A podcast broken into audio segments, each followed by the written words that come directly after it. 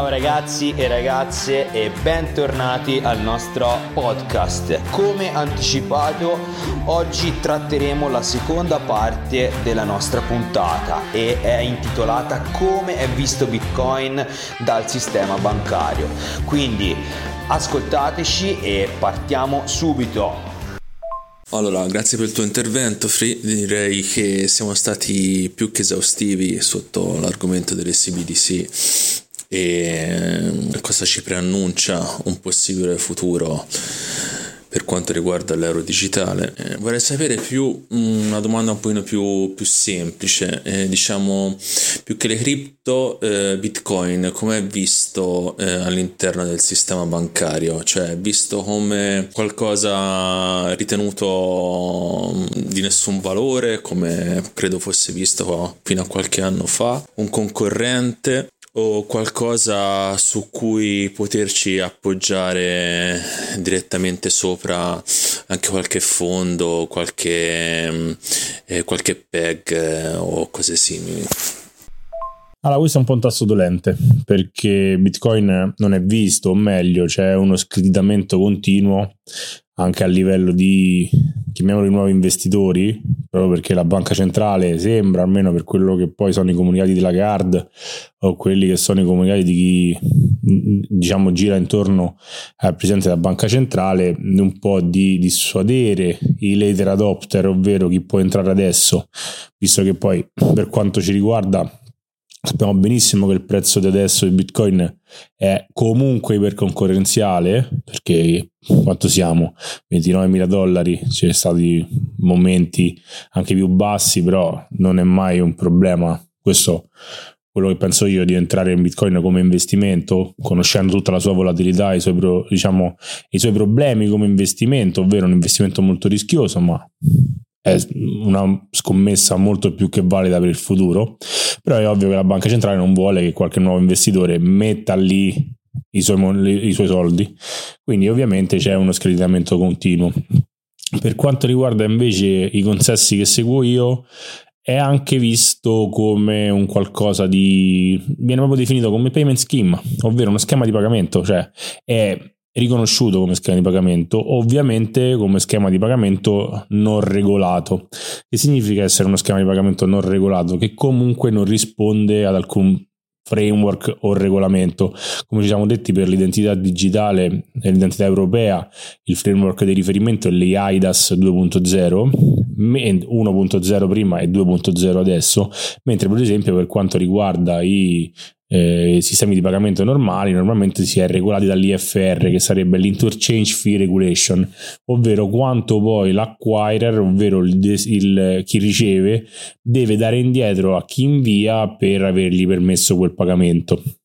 Bitcoin ovviamente non ha nulla di questo, no? C'è una fee di rete, c'è quello che accade per i consensi durante la trasmissione, o meglio per la validazione della transazione, ma è un sistema che è autoregolamentato, e quindi un sistema autoregolamentato non è regolamentato da nessuno, è considerato un payment scheme, ma non può, diciamo, essere considerato per le associazioni come uno schema di pagamento, e quindi viene visto un po' alla distanza.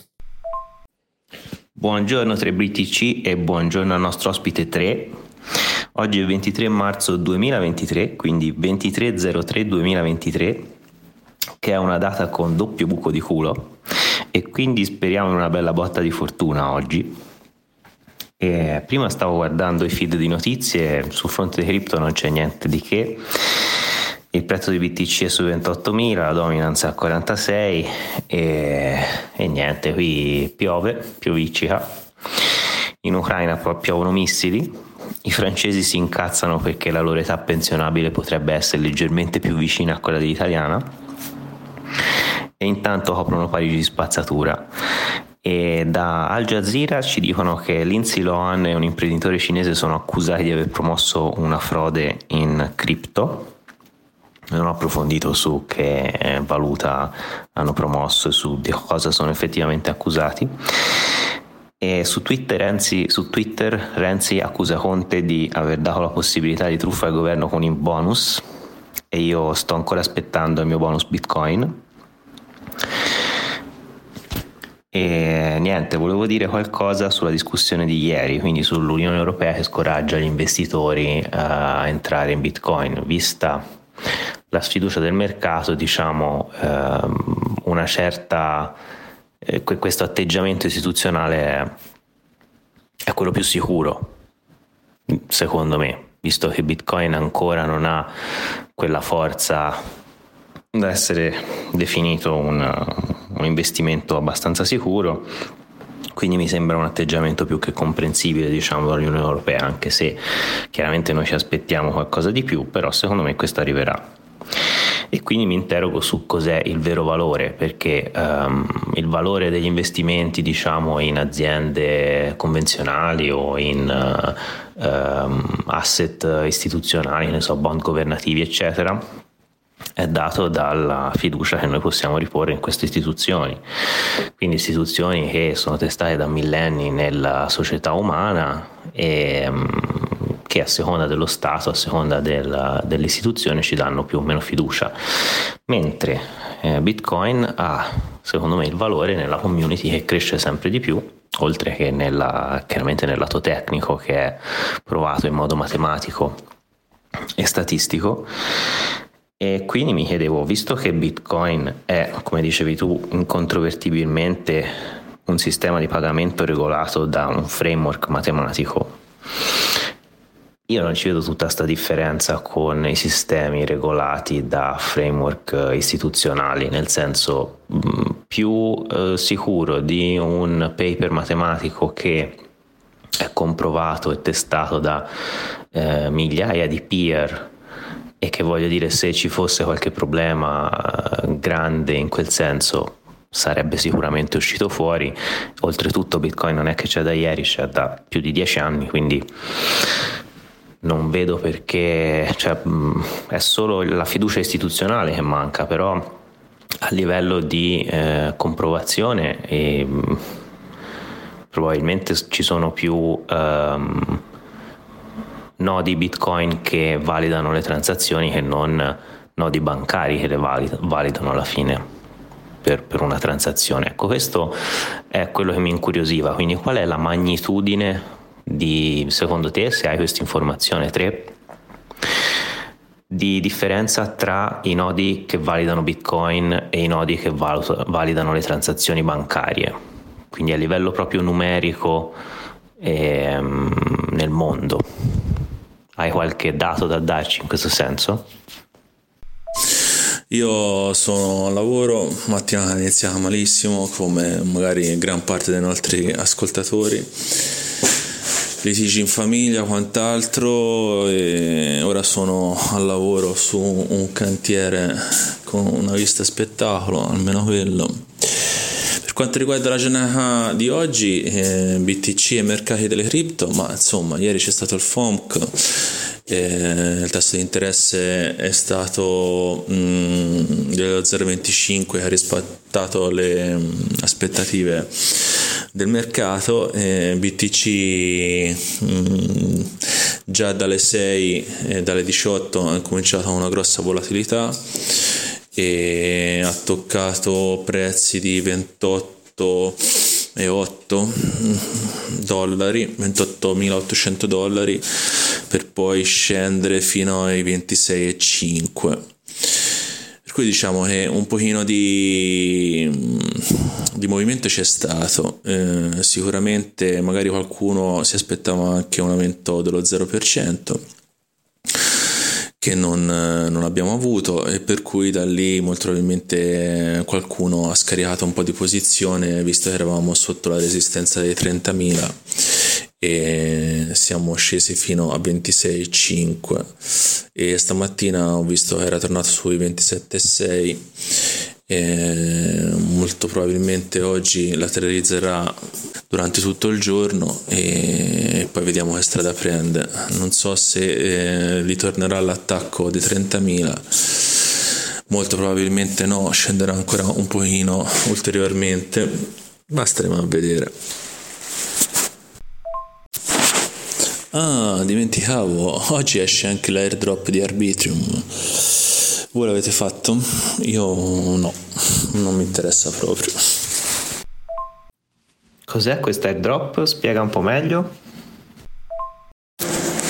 Ma niente di particolare, è solo una chain di layer 2 basata su Ethereum e dovevi aver utilizzato Arbitrum per un po' di tempo, non mi ricordo, fino al 6 febbraio mi sembra o giù di lì, e in base all'utilizzo che avevi fatto, in quanto l'avevi utilizzata, ti vengono dati oggi dei token ARB. Dovrebbero distribuire un 12,70% del quantitativo totale oggi e dovrebbero essere subito disponibili, per cui verranno sicuramente shortati su tutti gli exchange, che poi ha già gli exchange più grossi. Cioè, il primo che lo lista credo sia Bybit. C'è molta FOMO su questo token, però alla fine la maggior parte delle persone lo dumperà. Il prezzo si potrebbe aggirare tra $1 o $1.50, poi magari è già uscito, ma non ho avuto tempo di guardare. Ah, ok. Comunque, per dare un po' di contesto rispetto alle leggi di cui parlavamo ieri, mi riferivo a quella approvata sul bilancio nel gennaio di quest'anno. E il numero di nodi di Bitcoin, ho cercato, sono all'incirca 17.000 al momento, quindi niente, era per dare un po' di dati, anche se siamo qui a chiacchierare, comunque ogni tanto, se posso, faccio qualche ricerchina veloce. Sì, però magari chi ci ascolta non sa cosa sia un nodo, non sa cosa voglia di poi decentralizzazione. Magari argomenta anche un po' di cosa stai parlando. Io ad esempio prima ho parlato di airdrop. Che cos'è un airdrop? Non è altro che una cessione di un token gratuito verso qualcuno che ha fatto una particolare attività, che può essere quella di utilizzare una chain o avere già un altro token di un'altra blockchain e quant'altro. Praticamente gli vengono assegnati in base a un calcolo determinati token di una nuova coin, e questi non vengono dati senza che chi li riceve dia un contributo a livello, diciamo, economico di altri token, per cui in teoria è gratuito. Intanto buongiorno a tutti, ed è sempre un bello continuare con questi discorsi che prendono spunto anche dai feed giornalieri e quello che accade. Per quanto riguarda i nodi di Bitcoin, sicuramente saranno superiori a quelli che sono i sistemi di pagamento. Per quanto riguarda i sistemi di pagamento non si parla di nodi, ma ovviamente si parla di singoli closed loop, ovvero circuiti chiusi. Perché questo? Perché se dovessimo andare a paragonare Bitcoin, i nodi di Bitcoin, con la capillarità dei sistemi di pagamento, dovremmo andare a prendere diciamo come metro di compensazione i point of sale, ovvero i terminali che noi troviamo dagli esercenti dove possiamo pagare, ma anche quelli. Noi parliamo sempre, per tornare al discorso di ieri, del dato aggregato. Parlando del dato aggregato noi diciamo la totalità, e in Italia ci sono più di 4,5 milioni di terminali, forse stiamo quasi per arrivare ai 5 milioni.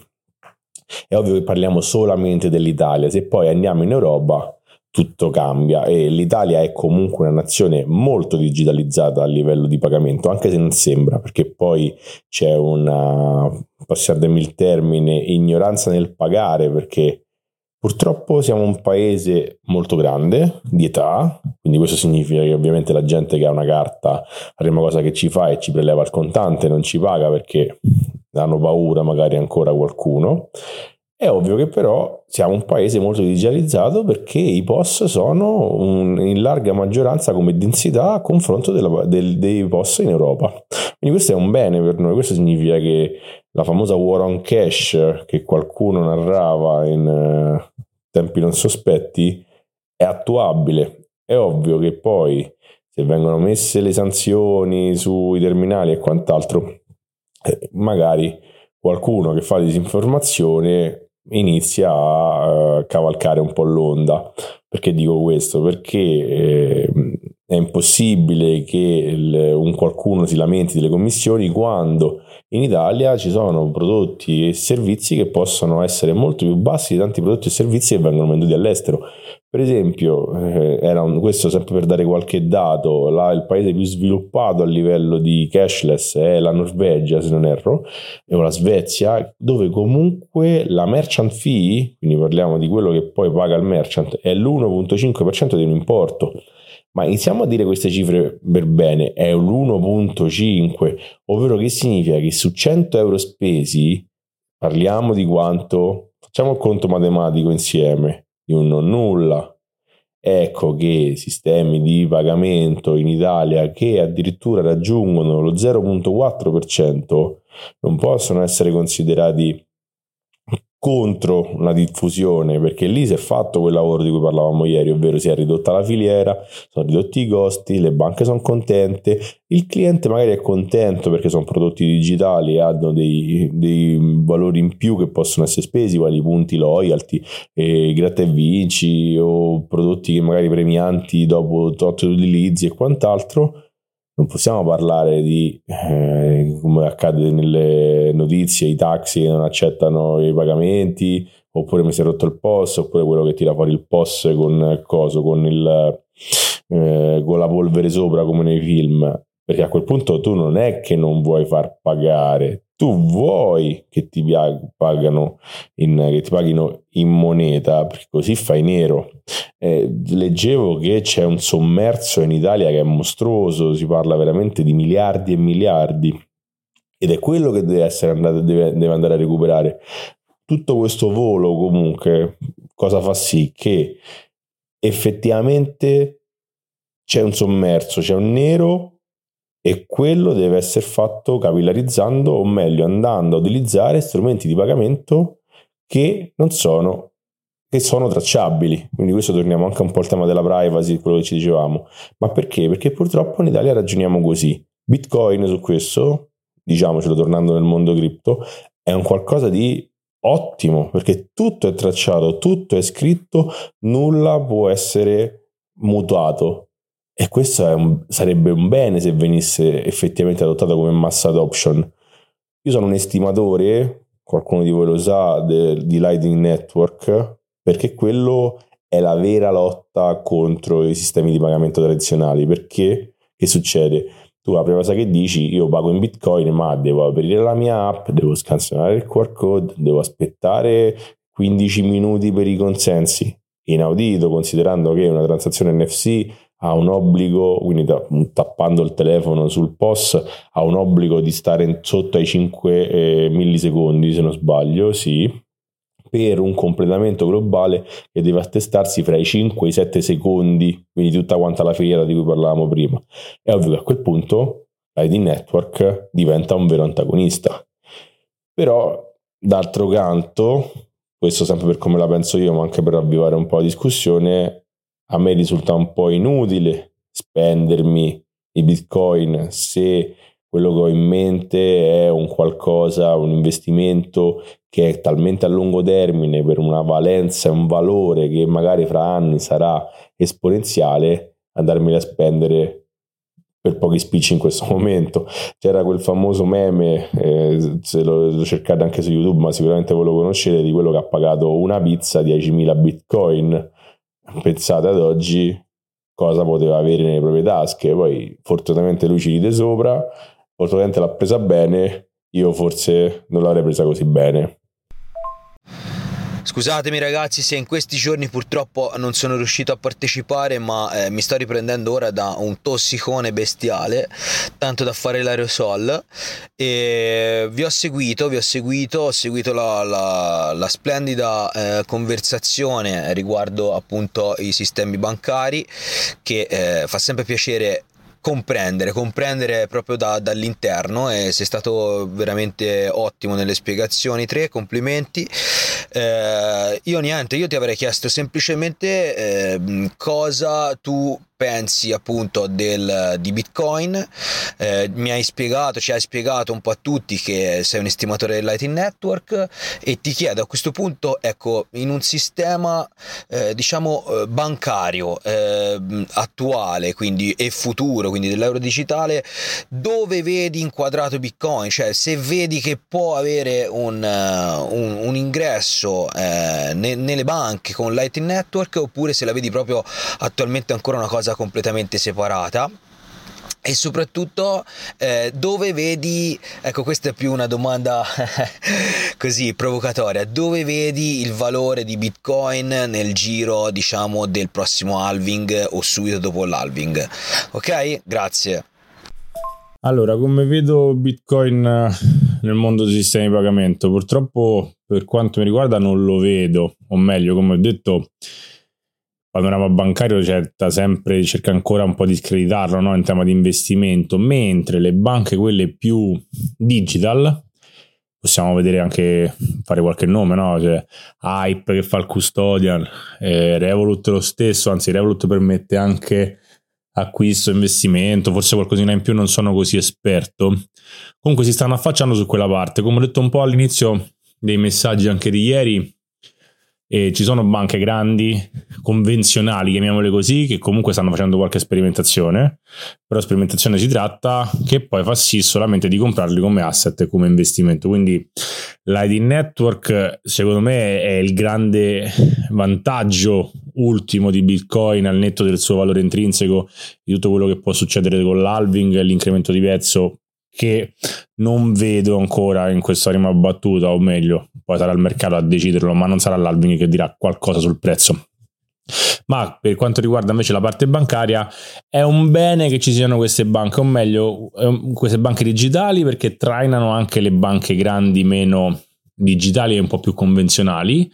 Certo che se le sperimentazioni che si stanno facendo con i wallet custodian fatti dalle banche prendono piede in una fetta di generazione X e generazione Z, quindi parliamo di una generazione che va dal 1982, se non sbaglio, a generazione X, con la Z prendiamo fino all'ultimo, è ovvio che quelle banche diventano anche un po' più appealing anche per gente, diciamo, persone piccole di età. Quindi ricordiamo sempre che un conto bancario può essere aperto a 16 anni, c'è il conto Young, e quindi quelli dovrebbero essere gli utenti nuovi e futuri, che magari dovrebbero essere anche un po' più attratti dalla possibilità di acquistare e di avere un wallet all'interno dell'app della propria banca.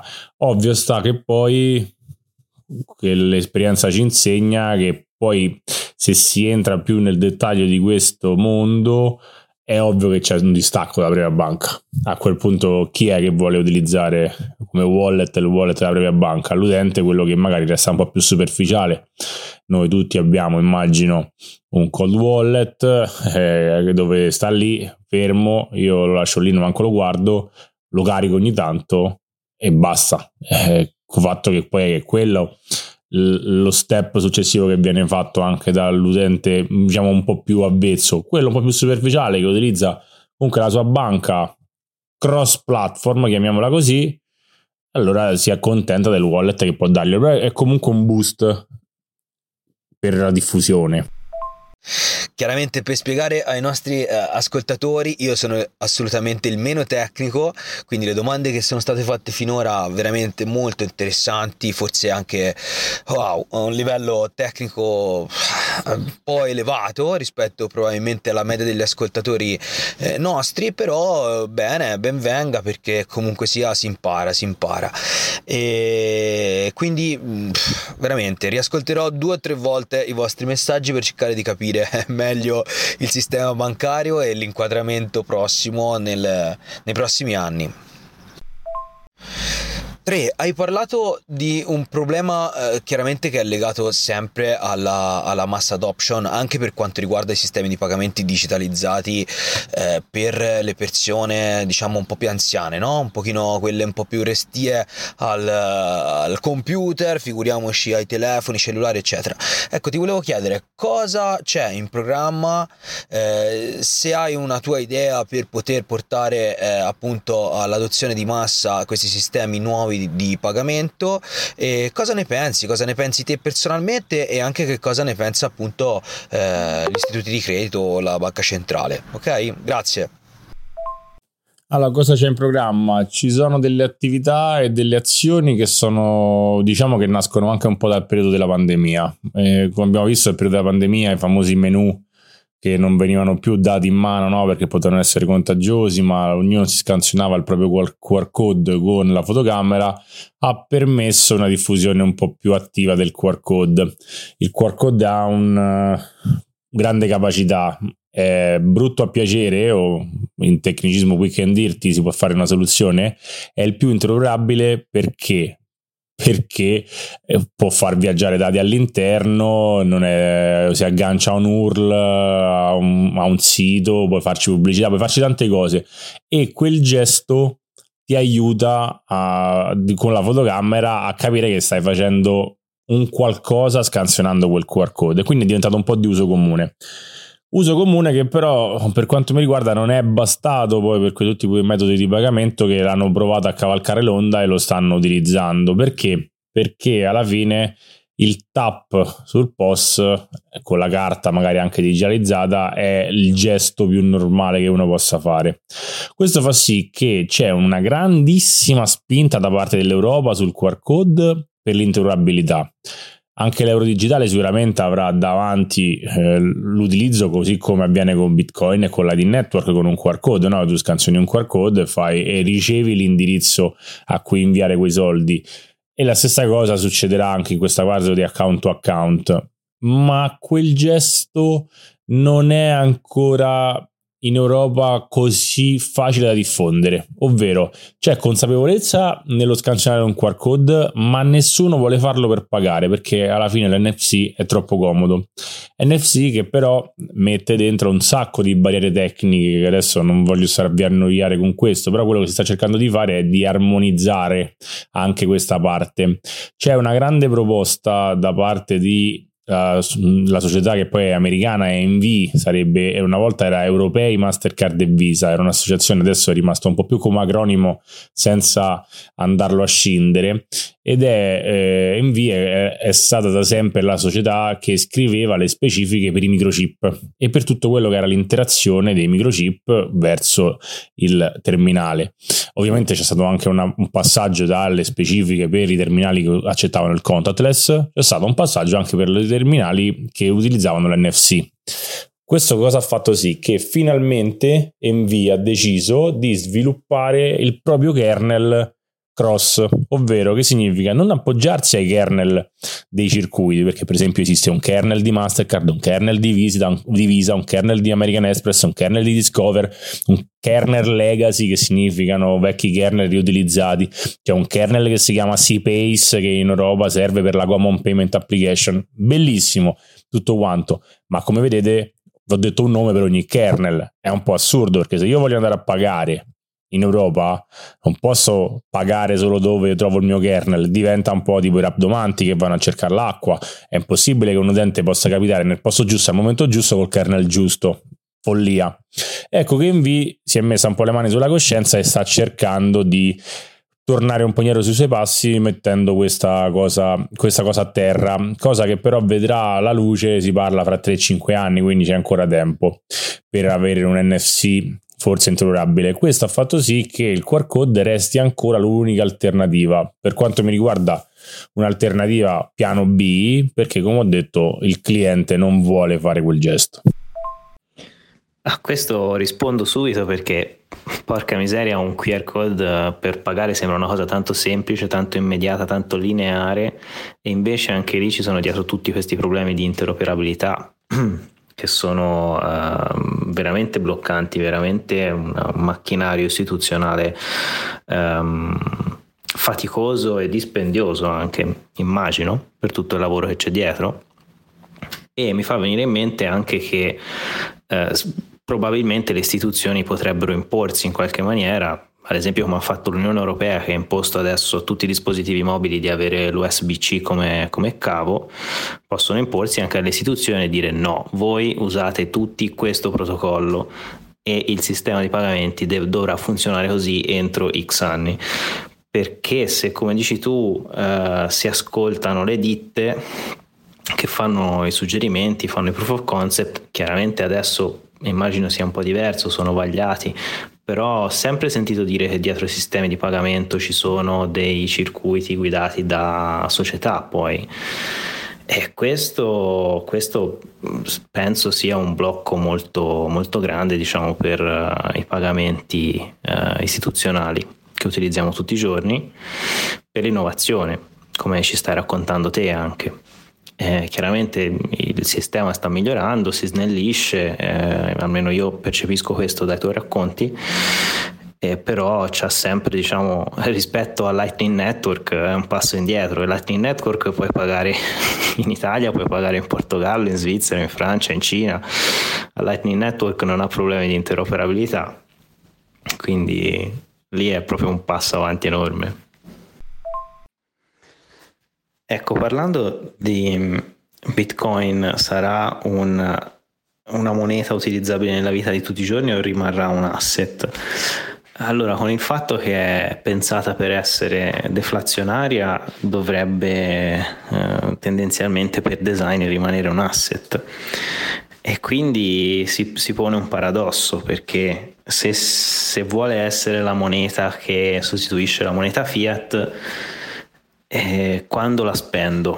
Cioè, intanto molti negozi non l'accettano per il rischio adesso, ma va bene, ma più avanti magari qualche negozio, quando molti negozi inizieranno ad accettarla e magari nelle grandi città sarà possibile fare la vita di tutti i giorni in Bitcoin, come dici tu, qualcuno lo farà o non lo farà e si terrà i suoi Bitcoin per non finire come quello della pizza, che magari dice ho pagato 10.000 satoshi per un caffè, pensa oggi quanti caffè potrei comprarmi con quei 10.000 satoshi. E questo è un problemone, non lo so. Don Beans, Eiffel, voi che ne pensate? Poi era interessante anche quella cosa che dicevi sui 5 milioni di terminali che ci sono in Italia di POS operativi. Ok, però a quel punto, se consideriamo nodi anche i POS, possiamo considerare nodo anche uno smartphone che scansiona un altro smartphone per passare dei Bitcoin, quindi aumenta ancora il numero di Bitcoin, diventa molto più alto, perché chiaramente il numero di nodi nel mondo potrà essere 17.000, però il numero di telefoni con sopra dei collegamenti a dei portafogli con Bitcoin probabilmente è nell'ordine dei milioni, anche quello, immagino. Allora, cos'è un nodo? Un nodo è un computer nella rete Bitcoin che fa girare un'applicazione che lo fa diventare un nodo, e ha la funzione di validare le transazioni da altri nodi e rimbalzarle, cioè trasmetterle alla rete, quindi in pratica potenzia la velocità e la stabilità della rete, perché più nodi ci sono, più è veloce, diciamo, comunicare con la rete, e più la rete è stabile è più difficile buttare giù la rete. Ogni nodo tiene anche una copia della blockchain, quindi fa da backup e aiuta quando qualcun altro vuole mettere su un nodo, spedendo i dati a chi vuole mettere su un altro nodo e aiutando a tenere il registro aggiornato, il registro distribuito aggiornato. A proposito di pagamenti istantanei e di applicazioni, mi ricollego al discorso, appunto, che hai fatto sul discorso delle app che possono gestire pagamenti istantanei, eccetera. Volevo sapere se eri a corrente, dato che io sono in Svizzera da pochi mesi, però sono rimasto colpito da un'applicazione che si chiama Twint, un'applicazione molto molto semplice che si basa sul numero di telefono, quindi probabilmente il numero di telefono è già legato a una sorta di KYC in qualche maniera, con le compagnie telefoniche, ed è collegata a tutti gli istituti di credito, diciamo, finanziari qui, di banche svizzere, e è istantanea, veramente una cosa incredibile, cioè trasferisci denaro in maniera istantanea dall'app oppure attraverso dei QR code per le imprese. Io per esempio ho creato il mio QR code, c'è una fee chiaramente che si aggira intorno all'1%, mentre tra persone normali, quindi l'app, diciamo così, non non di impresa ma privata, è istantaneo e gratuito, quindi attraverso il numero di telefono ti puoi passare tranquillamente i tuoi soldi. Volevo sapere se eri a conoscenza, cosa ne pensavi e se può essere implementato magari un discorso anche del genere a livello proprio dell'euro digitale, se c'è già in programma. Io pensavo anche a un discorso legato magari alle cripto, quindi un progetto che nasce collegato con i numeri di telefono e quindi semplificando un po' appunto il riconoscimento. Allora, Twint li conosco bene, li sono andato anche a trovare, sono anche venuti in Italia perché esiste un'associazione che si chiama la EMSA, European Mobile Payment Scheme Association, che unisce tutti quegli schemi di pagamento che utilizzano proprio il QR code, quindi le digital application.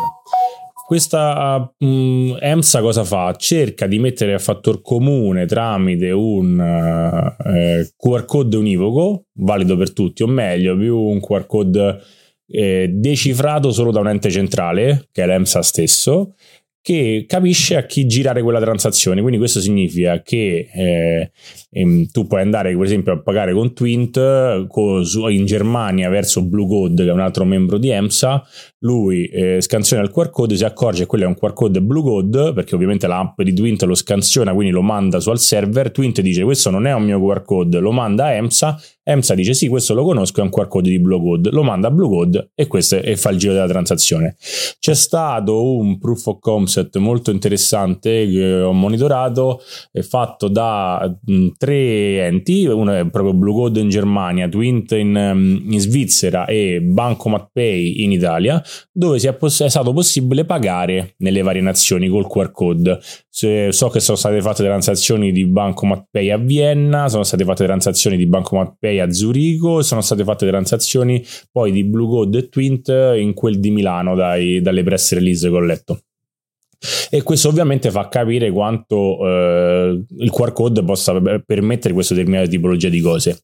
E hai parlato anche del numero cellulare, sì, perché adesso va molto di moda utilizzarlo come alias invece di utilizzare la propria carta di pagamento, quello però principalmente più sul panorama e-commerce, quindi ci sono dei metodi di pagamento che non mostrano il QR code ovviamente sul web, ma permettono di pagare col numero di telefono. Ovvio che il numero di telefono rientriamo un po' in quello che è il famoso ginepraio dell'interoperabilità, ovvero se io metto un numero di telefono italiano non è detto che quel numero sia per lo schema italiano, perché magari io potrei aver registrato da qualche altra parte. Ecco, tu dici io sono adesso in Svizzera, potresti aver mantenuto il tuo numero italiano, quindi a quel punto tu saresti un utente, potresti essere un utente con numero italiano che sta utilizzando Twint. È ovvio che a quel punto io non capisco più effettivamente di chi è quel numero, e se qualcuno fa partire una transazione col tuo numero, quanto tempo ci metto per capire se quel numero è italiano o è di un utente che è italiano ma sta in Svizzera? Troppo.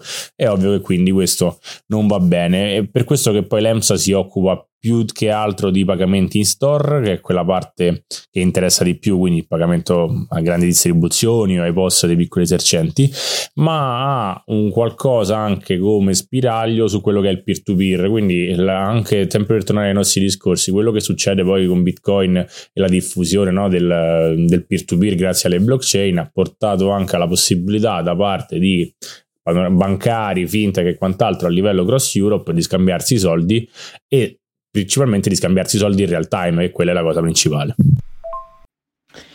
Buongiorno 3BTC dal posto comodo della mattina, mentre la Francia brucia i municipi perché non vogliono lavorare qualche anno in più, e meno male che ci sono loro che tengono viva la fiamma della protesta e dell'indignazione.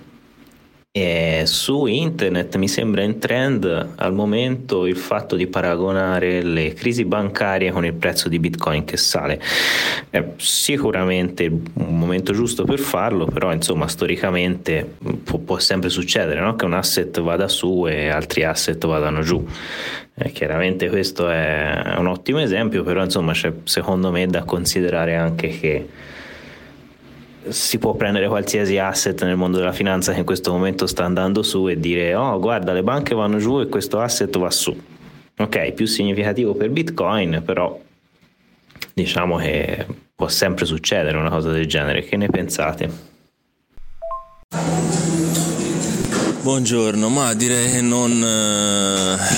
che Bitcoin è Sebassù, è l'asset più giustificato in queste determinate occasioni di mercato, perché abbiamo sempre visto che i bull market precedenti hanno sempre corrisposto ad una stampa esagerata da parte della Fed ed altri stati di moneta, e ora sta succedendo la stessa cosa. Si sono trovati in crisi netta a dover stampare money pur stando alzando i tassi di interesse, che hanno subito un rallentamento, sono stati portati a 0,25 nell'ultimo FOMC, ma non sempre su le stanno tirando, per cui diciamo che secondo me il sistema bancario è in crisi nera. Ovviamente loro continuano a dire non c'è problemi, salviamo tutti, non c'è nessun tipo di problema, ma la loro soluzione al problema è solamente stampare moneta, come è successo per la Svizzera, che hanno calpestato i diritti di tutti i cittadini, poi alla fine di chi ha investito in Credit Suisse. Cioè, succedeva una cosa in Italia, ne avrebbero parlato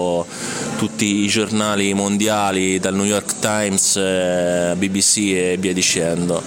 Non mi sembra che sia uscita una colpevolizzazione della Svizzera, cosa che secondo me è stata una cosa gravissima, perché ha cambiato le proprie leggi per fare in modo che UBS si comprasse la Credit Suisse, per cui dal territorio degli svizzeri, questo territorio illuminato rispetto a tanti altri stati, come si può vedere tutto il mondo è paese, secondo me.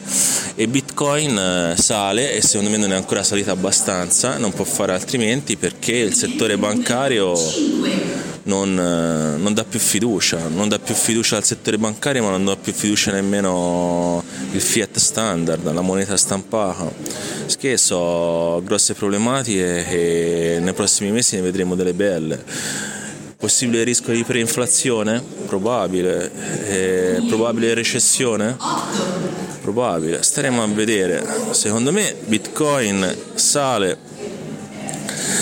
per determinati aspetti, fra cui uno di quelli è la crisi bancaria, sicuramente. Mi sembra però chiaro che questa crisi bancaria non è che esce dal nulla, e l'inflazione non è che esce dal nulla, cioè tutto correlato poi alla fine alla situazione globale di instabilità che si va accentuando. La Cina su Taiwan, la Russia in Ucraina e varie altre cose in Medio Oriente, insomma è l'instabilità politica generale che si fa secondo me sentire sui prezzi delle materie di tutti i giorni anche, e quindi poi causa queste cose qui. Cioè non è che viviamo nel vuoto, che le banche da sole dovrebbero, seguendo le regole, risolvere tutto. Secondo me questa instabilità, e quello che voglio dire è che c'è un sistema più generale anche senza dare troppo credito a Bitcoin per queste cose, ecco, per quanto secondo me sia un argomento super di valore, però creiamoci un mondo ipotetico e diciamo che Bitcoin è l'unica valuta che esiste al mondo. Se ci fosse solo Bitcoin, comunque ci sarebbero delle ripercussioni, l'energia costerebbe comunque di più per la guerra in Ucraina, il petrolio comunque sta causando il cambiamento climatico. Quello che voglio dire è che il sistema è talmente complesso che non è l'unica cosa da considerare, ecco. Ma al di là di queste speculazioni filosofiche, volevo chiedere al nostro ospite 3, entrando di nuovo nel dettaglio per quanto riguarda l'euro digitale, c'è un dibattito su come interfacciare questo tipo di valute con le criptovalute decentralizzate, diciamo. Perché anche se l'euro digitale non sarà basato su una blockchain distribuita, comunque andrà a vivere in un ambiente in cui queste criptovalute sono presenti, offrono delle funzionalità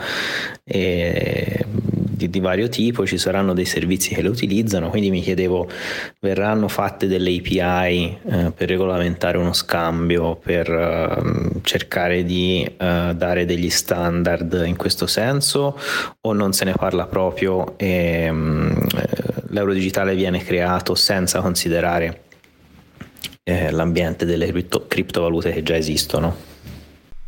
Ma secondo me, da come ti ha già spiegato, il mondo bancario delle criptovalute non ne frega assolutamente un cazzo. E poi loro strutturano l'euro digitale solamente su un protocollo loro interno di semplice pagamento, testa finita. Almeno io l'ho capito così finora. Poi Tre mi dirà se mi sbaglio o meno, ma penso che sia così. Ma io invece l'ho chiesto perché avevo capito che comunque c'erano discussioni sulla tokenizzazione, c'erano discussioni su offrire tipo Revolut, ma anche Hype, che offrono la possibilità di comprare e gestire criptovalute. Poi comunque anche Young Platform ha la sua app, che ne so, The Rock Trading era italiana comunque, quindi non so, in Europa ci sono tante aziende che girano intorno a questo mondo e si vanno moltiplicando, quindi non vedo perché dovrebbero escluderlo. E dai discorsi di Tre, anche se comunque era osteggiato il fatto di promuovere nuovi investimenti in Bitcoin e altre criptovalute, sembrava che ci fosse dell'apertura, quindi volevo capire a livello tecnico se c'erano delle discussioni in tal senso o no. Per quanto riguarda se esistesse solo Bitcoin, cioè non ho idea di come potrebbero andare le cose, e forse se esistesse solo Bitcoin non sarebbe mai esistito nemmeno il fiat. Cioè, Bitcoin nasce per un'esigenza portata dal mercato tradizionale, della stampa di moneta incontrollata e la crisi che c'è stata nel 2008, e ora siamo alla stessa solfa.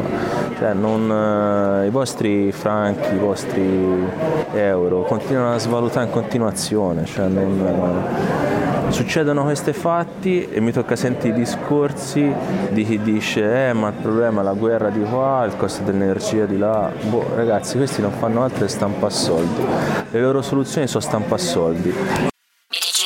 Non mi ha fregato un cazzo a nessuno perché era una banca circoscritta nell'ambito delle cripto e l'hanno fatta morire, ma giustamente. Cioè, ti fai un'azienda, c'ha dei problemi, fallisce e so cazzi suoi, cioè fine. Perché se fallisco io, qualche stato mi viene a dire no, non ti preoccupare, te le do io soldi. Cioè, invece le banche ogni volta che saltano ci mettono soldi sopra, e poi questi soldi chi li tiravano fuori? No, fatemi capire, questi soldi chi li tira fuori? Cioè, su chi pesano, come li ripigliano questi soldi? Ripesano su di noi. Cioè, io mi domando a volte come è possibile sentire questi discorsi come se te o qualcun altro non gli toccasse di questa cosa. Questa cosa tocca a tutti noi. Si continua a pagare e continuare a pagare finché molte persone poi non ce la fanno più e danno fuori di testa. Ora, finché c'è lo stipendio dell'azienda, dell'istituto, che gli danno una marea di soldi, frega a lui un cazzo quanti soldi paga di tasse, ma perché a te ne frega qualcosa. A te quando vai a chiedere ma quanto mi date, mica ti dicono quanto ti danno all'orto, se ti dicono quanto ti danno a letto, gli dici sì, va bene, no, non va bene, fine. Quanto paga di tasse l'azienda, a te ne frega qualcosa? No. Però infatti questi sono poi ragionamenti che vengono fuori quando non si inseriscono nel sistema vero, cioè nel sistema in cui devi tirare veramente fuori i soldi e poi mettiti a pagare i dipendenti. Poi, cioè, mi sembra che le cose aumentino di prezzo a tutto, siano tutto aumentato, voglio dire, la gente fa fatica arrivare a fine mese con gli stipendi italiani e vanno dai 1.200 ai 1.500 di media, e questa è una realtà. Cioè, la valuta fiat e non so mai quante volte è morta e morirà anche questa volta, euro o dollaro che siano. E infatti l'euro digitale perché lo inseriranno? Perché hanno bisogno di una nuova fonte da cui attingere per altre speculazioni e cazzate varie, finché poi non ci sarà qualcos'altro. È sempre stato così, tutte le fiat vanno a zero, mettetemi un capo, qualsiasi, è sempre stato così e sempre sarà così, perché continuano a diluire il valore che hanno, non c'è niente da fare, stampando moneta. Allora, qualche precisazione, il salario in Svizzera per esempio è all'ordo, e secondo me dovrebbe essere all'ordo anche in Italia, perché quando vai a votare poi ti interessa delle tasse che paghi perché la dichiarazione dei redditi te la devi fare da te. Ora, in Italia una cosa del genere porterebbe a livelli di evasione veramente esilaranti, penso, però in generale concettualmente, secondo me, come penso che creda anche tu, quando te vai a prendere un salario, vai a parlare del tuo stipendio, di quello che guadagni, di quello che produci, di quello su cui poi vai a vivere, è importante che tu ti sia dato il lordo, perché così poi sai quante tasse paghi e non è che te ne sbatti il cazzo. E questa è una cosa. E poi ok, le fiat vanno a zero, anch'io sono perché per Bitcoin, anche secondo me è una cosa che nel futuro andrà bene, eccetera, ma secondo me l'aspetto della situazione globale è importante, perché se ci fosse solo Bitcoin comunque ci sarebbe una crisi dei prezzi. Questo siamo d'accordo, no? Elimina tutte le valute che esistono, se la corrente, se il gas ce n'è di meno, inizia a costare di più, giusto? Quindi questo mi sembra che prescinda dalle banche, da Bitcoin, da qualsiasi cosa, perché alla fine bisogna scordarci che la valuta che abbiamo è una rappresentazione delle risorse che abbiamo, risorse di tempo, risorse fisiche e finanziarie, quindi se le risorse scarseggiano costano di più, sia in satoshi sia in euro. No, ascolta, ora finché si spara le cazzate bene, ma te quando poi vai a guardare il netto, ma chi cazzo ci crede, guardi il lordo? Te guardi quanto ti rimane in tasca, dai, su. Allora se guardi il lordo e se paghi l'80% delle tasse a te va bene, no? Fammi capire, che poi mi sembra una presa per il culo.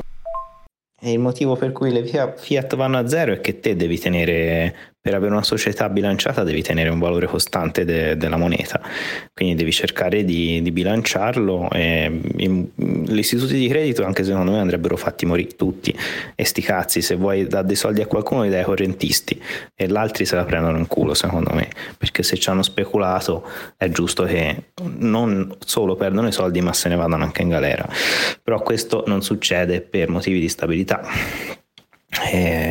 Quello è ingiusto anche secondo me, però purtroppo è così.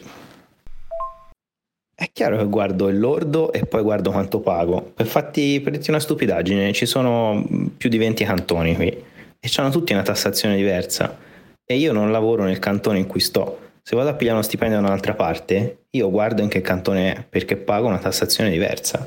Cioè, scherzi davvero, qui tutti ragionano così, Ma scusa, motivi di stabilità per chi?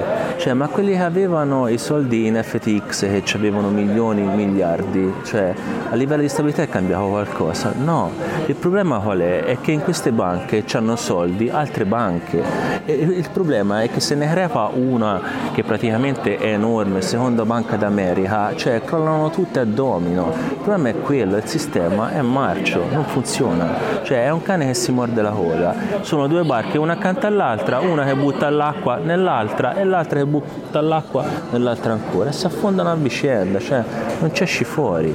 Poi le banche devono esistere perché serve il credito, serve comunque le aziende che abbiano dei soldi, della liquidità da poter investire nella propria azienda e nel proprio futuro e sviluppo, queste servono, ma se le banche non funzionano e sono marce, devono chiudere in qualche maniera, non possono rimanere aperte a vita come che è un buco estremo. E poi ti dicono no, ma la situazione delle banche non è come quella del 2008, ma ancora ci credete, vi fate ancora prendere per il culo, ma i mercati l'avete visti? Beh, questo mi sembra la descrizione evidente di un sistema che va tenuto su, perché sennò causa instabilità.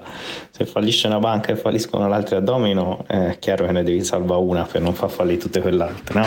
Quindi vuoi farlo per tenere il sistema stabile. E poi io non sono mai stato completamente d'accordo sul fatto che le aziende debbano avere prestiti dalle banche per avere liquidità, perché così crei sì un'accelerazione nella crescita economica, ma crei anche tanta instabilità, perché se c'è un trend tipo quello immobiliare di Lehman Brothers, poi si svaluta il mercato immobiliare, tutte le aziende non ti possono ridare i crediti alla banca e ti fallisce la banca, e lì l'hai nel baugigi. Per cui stampare moneta, tenere sulle banche, crea un sistema stabile. E questo ti sembra stabile? Boh, secondo me c'è dei concetti un po' errati. Io poi non ho mai detto che ci dovrebbe essere solo Bitcoin, cioè bada chiaro. Io dico che solo Bitcoin è un esperimento diverso che poi si vedrà come andrà, ma però sono sicuro del fiat, che il fiat andrà a zero, questo senza ombra di dubbio, perché è stato così e sarà sempre così. Metti le pezze sulla barca e continui a farla andare.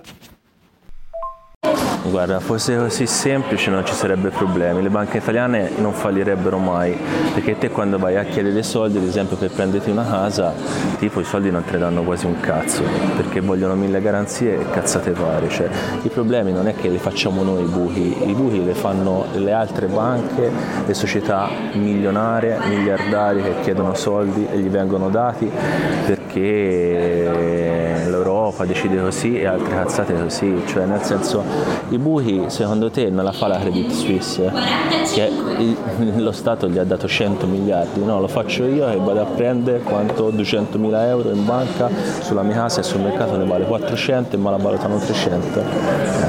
Cioè, parliamo di cose reali come stanno. Mi aggancio a entrambe le domande, speriamo che si senta.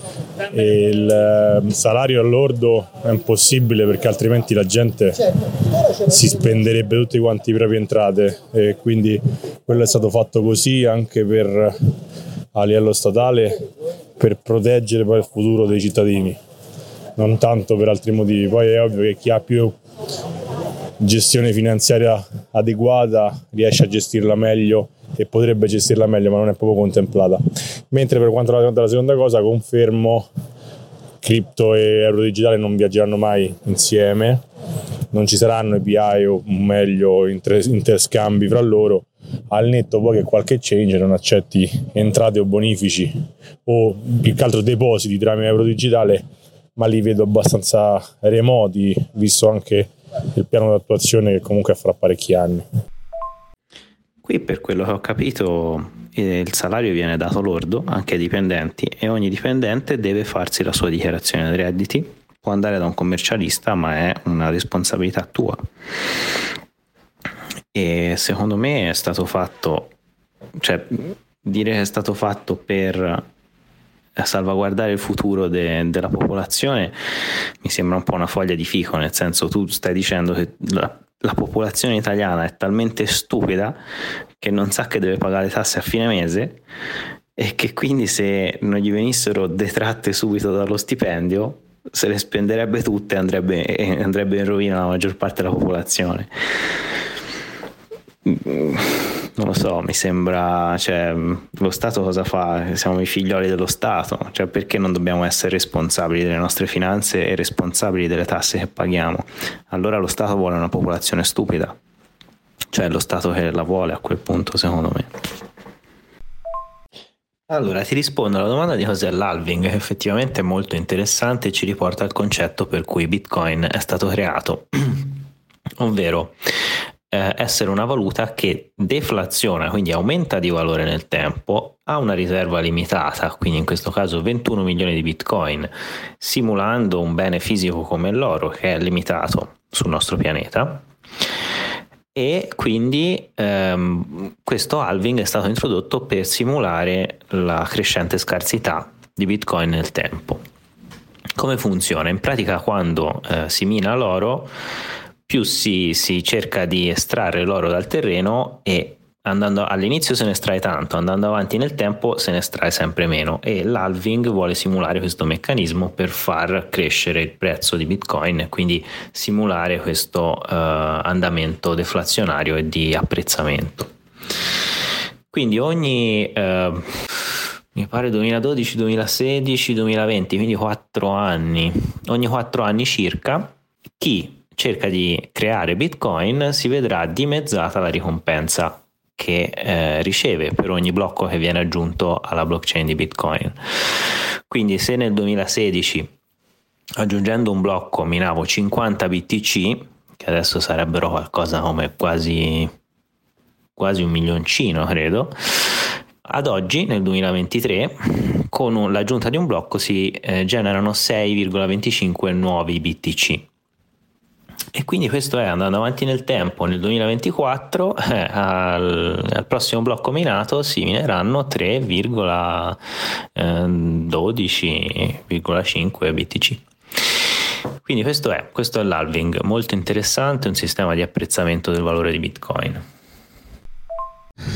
Eccoci ragazzi, giunti alla fine della puntata.